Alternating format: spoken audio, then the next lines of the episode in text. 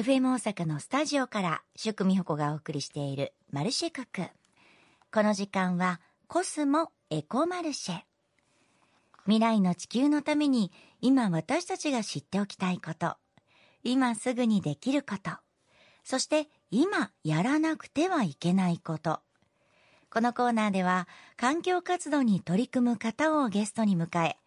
地球と社会と人が調和し共生できる世界について考えるきっかけになるお話をお届けしていきます。今日は琵琶湖についてのお話です。皆さん、琵琶湖はご存知ですよね。日本一大きくて日本一古い湖です。私もゴールデンウィークに遊びに行ってきました。やっぱり綺麗だし、琵琶湖っていいね。この琵琶湖を未来へとつないでいくために、滋賀県には県民の皆さんが作った独自の目標があるそうです。それがマザーレイクゴールズ MLGs というものです。 SDGs は聞いたことあるけど、MLGs って何って思いますよね。今日はそのあたりを詳しく教えてもらいましょう。滋賀県琵琶湖政策マザーレイクゴールズ推進担当理事の三輪信彦さんです。三輪さん、マザーレイクゴールズ MLGs とはどんなものなんでしょうか。教えてください。マザーレイクゴールズは、とってもざっくり言うと、たくさんの方の琵琶湖との約束からみんなで作った琵琶湖版の SDGs ということになります。SDGs は国連で決められた持続可能な開発目標という、世界共通のゴールでとっても大事なものですけれども、その中には例えばゴールの6、安全な水とトイレを世界中にとか、ゴールの10では人や国の不平等をなくそうとか、日本に住んでいる私たちの普段の暮らしの中ではちょっと遠くてイメージしにくいものがあるかと思います。一方、マザーレイクゴールズは環境を大切に思うたくさんの方の気持ちを10年にわたって集めてきた琵琶湖との約束をもとにして、ワークショップを重ねてマザーレイクゴールズ推進委員会が作成されたものです。 MLGs では SDGs の各ゴールとの関係も分かるようにしているので、SDGs が大事なのはわかるけど、具体的に何をしたらいいかわからないと悩んでおられる方でも、 MLGs を見れば取り組みやすいアクションをきっと見つけられると思います。そして、実は MLGs にはもう一つ大事な役割、意味があります。それは、かつて滋賀県では石鹸運動なんかありましたけども、それ以外でも例えばゴミ拾いの活動とか、お買い物袋を持っていくとか、このリスナーの皆さんもたくさんの環境を守る活動を SDGs ができるずっと前から取り組んでこられてきたと思います。そうしたすでにやっている活動も実は SDGs につながっているということが MLGs を見ればわかります。SDGs のために何か新しいことを始めなければならないとか、そんな難しく考えなくてもいいということもMLGs で発見できるのではないかと思っています。とってもわかりやすく説明していただき、どうもありがとうございました。滋賀県民の皆さんの努力が今につながってるんだなっていうふうにね、思います。じゃあ続いては MLGs には13の目標ゴールがあるということなんですけども、具体的にはどんな内容になっているんですか。13のゴールのうち、まず1から6は私たちを取り巻く環境についてのゴールです。例えばゴール1は清らかさを感じる水に、ゴールの3は多様な生き物を守ろう、ゴール5は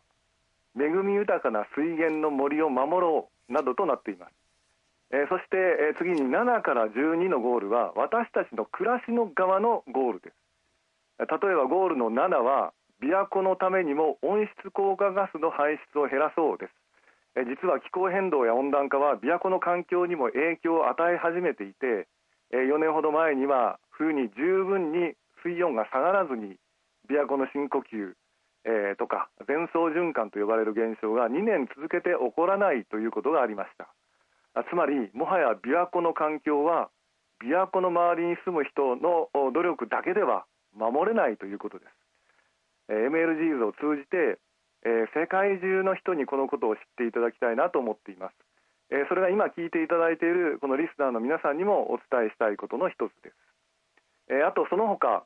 ゴールの9はなりわい産業に地域の資源を生かそう、ゴール11は琵琶湖を楽しみ愛する人を増やそうなどとなっています。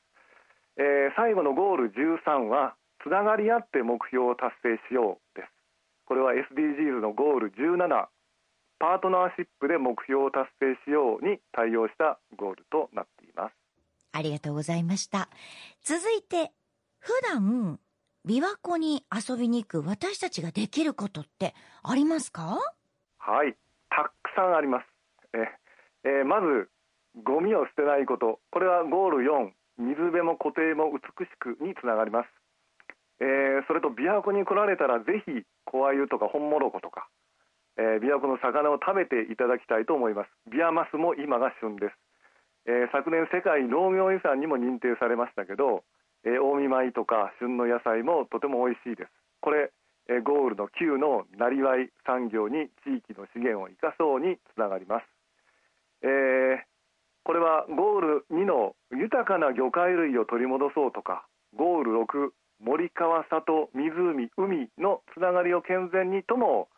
つながっていくと思います。そして何よりゴール11琵琶湖を楽しみ愛する人を増やそうというのがありますから、琵琶湖に触れて琵琶湖のことを大好きになって帰っていただきたい、琵琶湖の素晴らしさを多くの方に伝えていただければそれが何より嬉しく思います。私たちにできることってたくさんあるんだなと思いました。小鮎をね塩焼きしていただいたんですけどもうめちゃくちゃ美味しかったです。こうやって滋賀の